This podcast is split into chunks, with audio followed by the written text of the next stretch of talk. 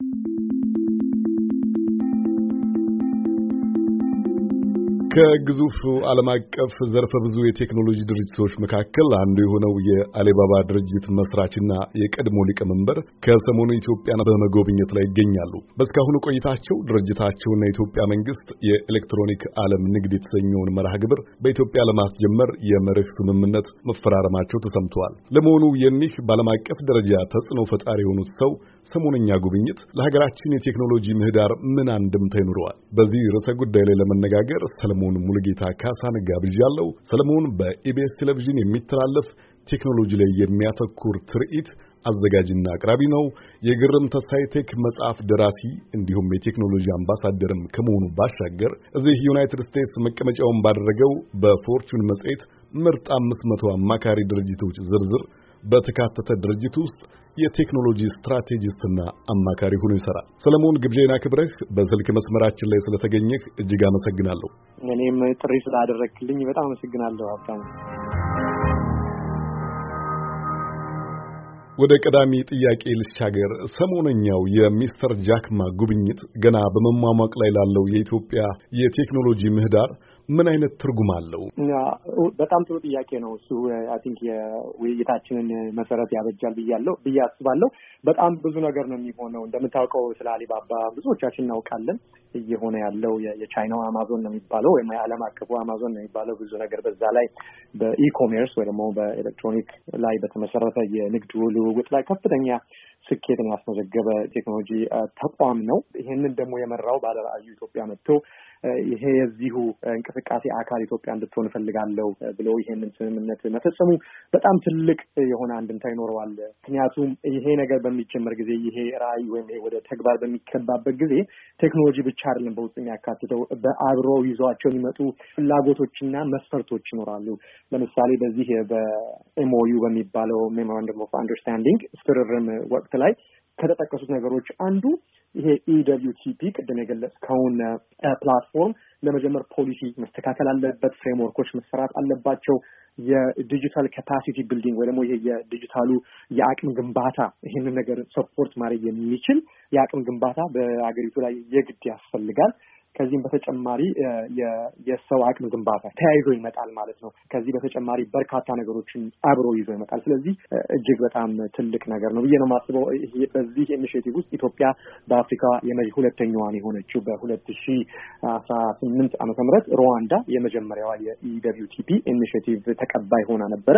የሁለተኛው ደግሞ ሀገር ጃክ ማ ኢትዮጵያ እንድትሆን ወስኖ ይሄ ሆነዋል ማለት ነው። ስለዚህ በጣም ትልቅ ውጤት ያመጣል ብዬ ተስፋ አደርጋለሁ። እንግዲህ እንደሚታወቀው በተለያዩ መስኮች እንቅስቃሴያቸውን እያሳዩ ያሉ አነስተኛ ወጣኔዎች ወይም startups ያየን ነው ኢትዮጵያ ውስጥ። የአሁኑ የአሊባባ መስራች ጉብኝት በልዩ ሁኔታ እነሱን የሚጠቅምበት አግባብ አለው ወይ? አዎ እንግዲህ የ eWTP ወይ electronic world trade platform ዋናው ዓላማውም ከዛ ጋር የተያያዘ ነው። ምክንያቱም በሁለት ሺ አስራ ስድስት ዓመተ ምህረት በዚሁ በጃክ ማ ነው ይሄ ነገር ወደ ተግባር የመጣው። basically ምንድን ነው በኤሌክትሮኒክ ሁኔታ የሚደረጉ ግብይቶችን የሚያነሳሳ የሚያበረታታ ዋና ትኩረትን ደግሞ small medium enterprises SMEs በምንላቸው ላይ ትኩረት ሰጥቶ እቃቸውን፣ ስራቸውን የሚያከናውኑትን ነገር በዓለም ገበያ ላይ በትልልቆቹ ሳይጨፈለቁ እኩል ተፎካካሪ ሆነው ስራዎቻቸውን እንዲያቀርቡ የሚያደርግ ነው። ስለዚህ እንግዲህ እንዳልኩህ ቀጥተኛና ቀጥተኛ ያልሆኑ ብዙ startup ኦችን መደገፍ ይችላል። ጥቅም ሊያሰጥ ይችላል ተብሎ መታሰብ ይችላል። ከሚመረትበት ጀምሮ ከገጠርም ይሁን ከከተማ አነስተኛ ከተሞች ወደዚህ platform እስኪመጣ ድረስ ሰፊ የሆነ supply chain አለ። በዛ ውስጥ ብዙ ስራ ፈጠራዎች፣ ተጠቃሚዎች ይኖራሉ ተብሎ ይታሰባል። ስለዚህ ቀጥታ ይህ እንዲሁም የሚመለከተው startup ኦችን ቴክኖሎጂውን የሚደግፉትም ሆነ በተዘዋዋሪ ደግሞ ይህ ምርታቸውን የሚያቀርቡት በዚህ ቴክኖሎጂ ተጠቃሚ የሚሆኑትን ሁሉ ስለሚያካትት ከ startup ኦች ጋር እና ከአነስተኛ ድርጅቶች ጋር በጣም የተያያዘ ነው ብዬ አስባለሁ። እንግዲህ የጃክ ማ ሰሞነኛ ጉብኝት ከፈጠረው ፈንጠዝያ ተሻግረው ግን አሁንም ሊታሰብባቸው የሚገቡ ጉዳዮች ይኖሩ ይሆናል። እዚህም እዚያም የሚታዩ የወጣት ቴክኖሎጂ እንቅስቃሴዎች አሉ። በግዙፉ ተቋም ጥላ ስር እንዳይሸፈኑ፣ ጫናው እንዳይደርስባቸው ምን መደረግ አለበት? ኢትዮጵያ የአሊባባን ጉዳይ በምን ጥንቃቄ ውስጥና ነው ማስተናገድስ የሚኖርባት? በጣም ጥሩ ጥያቄ ነው። ይሄ ሁልጊዜ መታየት ያለበት ነው። በዓለም አቀፍ ደረጃ እንግዲህ ትልልቅ ኩባንያዎች እንቅስቃሴ በሚያደርጉ ጊዜ ስራቸውን በሚያሳፉ ጊዜ ሁልጊዜ ታሳቢ የሚሆነው ወይም ደግሞ ስጋት የሚሆነው ከስር ያሉት ይጨፈለቃሉ የሚለው ነው። እንግዲህ ያ እንዳይሆን ተስፋ አደርጋለሁ። መንግስትም እንዳልኩት ወይም ደግሞ ቀደም ብዬ ጠቅሼው ላይሆን ይችላል። መንግስትም በስር ያሉ ታዳጊ ወጣቶችን የቴክኖሎጂ ኩባንያ ለማቋቋም የሚፈልጉትን e-commerce platform ማደራጀት የሚፈልጉትን እንግዲህ በማይጨፈልቅ መንገድ እነሱን በሚያቅፍ መንገድ ይሆናል ብዬ አስባለሁ። እንደኔ መረዳት ከሆነ eWTP ዋና ዓላማው በሀገር ውስጥ ያሉ ምርቶችን ከጥቃቅንና አነስተኛ ተቋማት የሚፈጠሩ ምርቶችን በዓለም አቀፍ ገበያ ላይ ለማቅረብ ነገሮችን ማመቻቸት እንደሆነ ተስፋ አደርጋለሁ። ያ በእንዲህ እንዳለ ደግሞ በጎንዮሽ እንዳልከው በርካታ ግሩም የሆኑ ወጣቶች የራሳቸውን አነስተኛ የሆነ e-commerce platform እየፈጠሩ የሀገር ውስጥ ደግሞ ፍላጎትን ለማሟላት እንቅስቃሴ እንዳለ አውቃለሁ። ከምሰራው ስራ በ show ዬም ላይ የማቀርባቸው የተወሰኑ አሉ እና እንግዲህ eWTP ዓላማው ይሄ platform የኢትዮጵያን ምርቶች ወደ ዓለም አቀፍ ገበያ የማውጣት ነገር ከሆነ ከስር ያሉት ወጣቶች ደግሞ ሀገር ውስጥ በጣም ሰፊ ፍላጎት እንዳለ እናውቃለን። መቶ አስር ሚሊዮን ሕዝብ የሚኖርባት ሀገር ነች ኢትዮጵያ። የከተማዎቹን እንኳን ብንቆጥር ለይተንም ብዙ ሚሊዮን ሰዎች አሉና ያ ፍላጎት እስካለ ያን እያቀረቡ ይሄ ደግሞ ትልቁ ደግሞ አቅም ለጊዜው አቅማቸውን እስከሚገነቡ ደግሞ አቅም ያለው የአሊባባ አይነቱ ከዓለም አቀፍ ገበያው ጋር ኢትዮጵያን ለማገናኘት ከሆነ የአርሶ አደሮቻችንን ምርት ሊሆን ይችላል፣ የፋብሪካ ስራዎችን ሊሆን ይችላል፣ ውጤቶችን፣ ምርቶችን ወደዛ የሚወስድ ከሆነ ተደጋጋፊ ነው ብዬ አስባለሁ። ግን እንደጠቀስከው አንተ ፖሊሲው፣ ቀረጻው፣ የወደፊት ሂደቱ roadmap ኡ ከስር ያሉትን ሀገር በቀል የሆኑትን በማይጨፈልቅ መንገድ መሆኑ መታሰብ አለበት። በቀጣይነትም ያ መታየትና revive መደረግ እንዳለበት ነው የማስበው። የመጨረሻ ጥያቄ የሚሆነው እንግዲህ ቴክኖሎጂን የሚመለከቱ ታላላቅ ጉባኤዎች፣ ታላላቅ ግለሰቦች ወደ ኢትዮጵያ ወደ አዲስ አበባ በመሄድ ከወጣቶችና ከብዙ ወጣኔዎች ጋር እየተገናኙ ያለበት አንዳንዶቹ ምናልባት የወርቃሙ የቴክኖሎጂ ዘመንን ጅማሮ ወይም ዋዜማ እያደረጉ ይወስዱታል። አንተ እንግዲህ ኢትዮጵያ ውስጥ እየተመላለስክ በቴክኖሎጂ ውስጥ ያለውን እንቅስቃሴ ትመለከታለህ፣ ፕሮግራሞችንም ትሰራለህ። ምን ያክል ኢትዮጵያ ዝግጁ ናት? ቴክኖሎጂ መርሃ ግብሮችን ለማስተናገድ ምን ያክል ዝግጁ ናት ብለህ ታስባለህ? በአንተ እይታ በጣም ጥሩ ጥያቄ ነው። እስካሁን ያለው መነሳሳት መንግስትም በአሁኑ ሰዓት ላይ በዚህ በዲጂታል ትራንስፎርሜሽን ላይ የሚያደርገው እንቅስቃሴ በጣም የሚያስደስት ነው፣ የሚበረታታ ነው። አሁንም እኔ አንድ የምለው ነገር አለ። ከዚህ በፊትም ጠቅሻለሁኝ በምሰጣቸው lecture ኦች፣ keynote speech ኦች፣ በፕሮግራሜ ላይም በመጽሐፌ ውስጥም የጠቀስኩት ወደፊትም የምጸናበት አቋም አለ።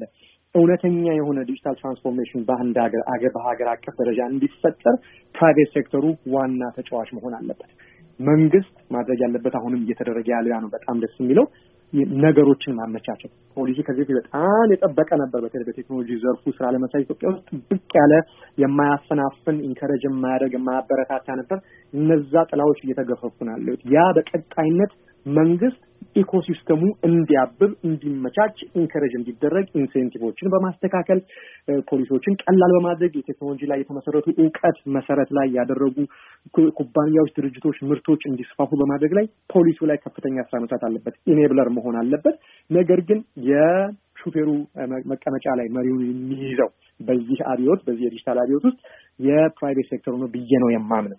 ምክንያቱም በየትኛውም ሀገር ታሪኮችን ብናጠና የቴክኖሎጂ ታሪኮችን ብናጠና እስከ ዛሬም ድረስ የትልልቅ የሆኑ ዲጂታል አብዮቶች እየተፈጠሩት የ private sector ኡ በዋና ተጫዋች ዋና የሚናው ባለቤት በመሆኑ ነው። መንግስት ደግሞ ያ እንዲሆን ነገሮችን መንገዶችን በመጥረጉ ነው። ስለዚህ ይሄ ነገር በታሳቢነት እንዲቀጥል እፈልጋለሁ። I think ያለው መረዳት understanding ያ ነው ብዬ አስባለሁ። ቅድም እንዳልከው የተለያዩ ግዙፍ የሆኑ private sector ላይ ያሉ ግለሰቦች፣ ሌላኛው ጃክ ሁለት ጃኮች ናቸው አዲስ አበባ ያሉት ሰሞኑን ጃክ ዶርሲ የትዊተር እና የስኩዌር founder እና CEO ም እዛው ነው ያለው። ስለ ብዙ ከ private sector ኡ ጋር በብዛት ሲሰራ የቆየው ፍላጎቱም እሱ ነው። እሱም የሚያምነው ያ እንደሆነ ታሳቢ ስለሆነ ነው። ስለዚህ ያለው እንቅስቃሴ ቆንጆ ነው። ሌላው በጣም መናገር የምፈልገው ነገር ብቃቱ አለ። ወጣቶቻችን እዛ ያሉት ልጆቻችን ከፍተኛ የሆነ ብቃት አላቸው። ስለዚህ ይሄንን ነው የሚፈልጉት፣ nurture መደረግ እንዲኮተኮቱ ነው የሚያስፈልገው እና ያ ከተመቻቸ ቅድም ካልኩት ጋር በመንግስት እጅ ስር በመንግስት ኃላፊነት ስር ያለው ፖሊሲ ብቻ ሳይሆን ደግሞ infrastructure ኡ ነው። ኤሌክትሮኒክ ላይ ስለተመሰረተ የንግድ ልውውጥ እያወራን የመሰረተ ልማቱ ቆንጆ ኢንተርኔት፣ የማይቆራረጥ ኢንተርኔት፣ የማይቆራረጥ መብራት እንዲኖር አብረን ከጎን ካልሰራን የምንሰራው ነገር ሁሉ መና ነው የሚቀረው። ስለዚህ ሌላው በጣም encourage የሚያደርገው ነገር እንግዲህ ኢትዮጵያ ኢትዮ ቴሌኮም ጥሩ እየሰራን ያለው እኔም ኢትዮጵያ በነበርኩ ጊዜ 4G speed ኡ በጣም ጥሩ ነው፣ encourage ያደርጋል። በጣም በጣም ጥሩ ጥሩ መሻሻሎች አሉ። በሚቀጥሉት ጥቂት ወራቶች ደግሞ ሌሎች ሁለት የውጭ ሀገር ኦፕሬተሮች መጥተው በነፃ ገበያ ላይ ተፎካካሪ ሆነው ተጨማሪ የሆነ የኢንተርኔት አገልግሎት እና የ mobile service አገልግሎት መስጠት ይጀምራሉ ተብሎ ይጠበቃል።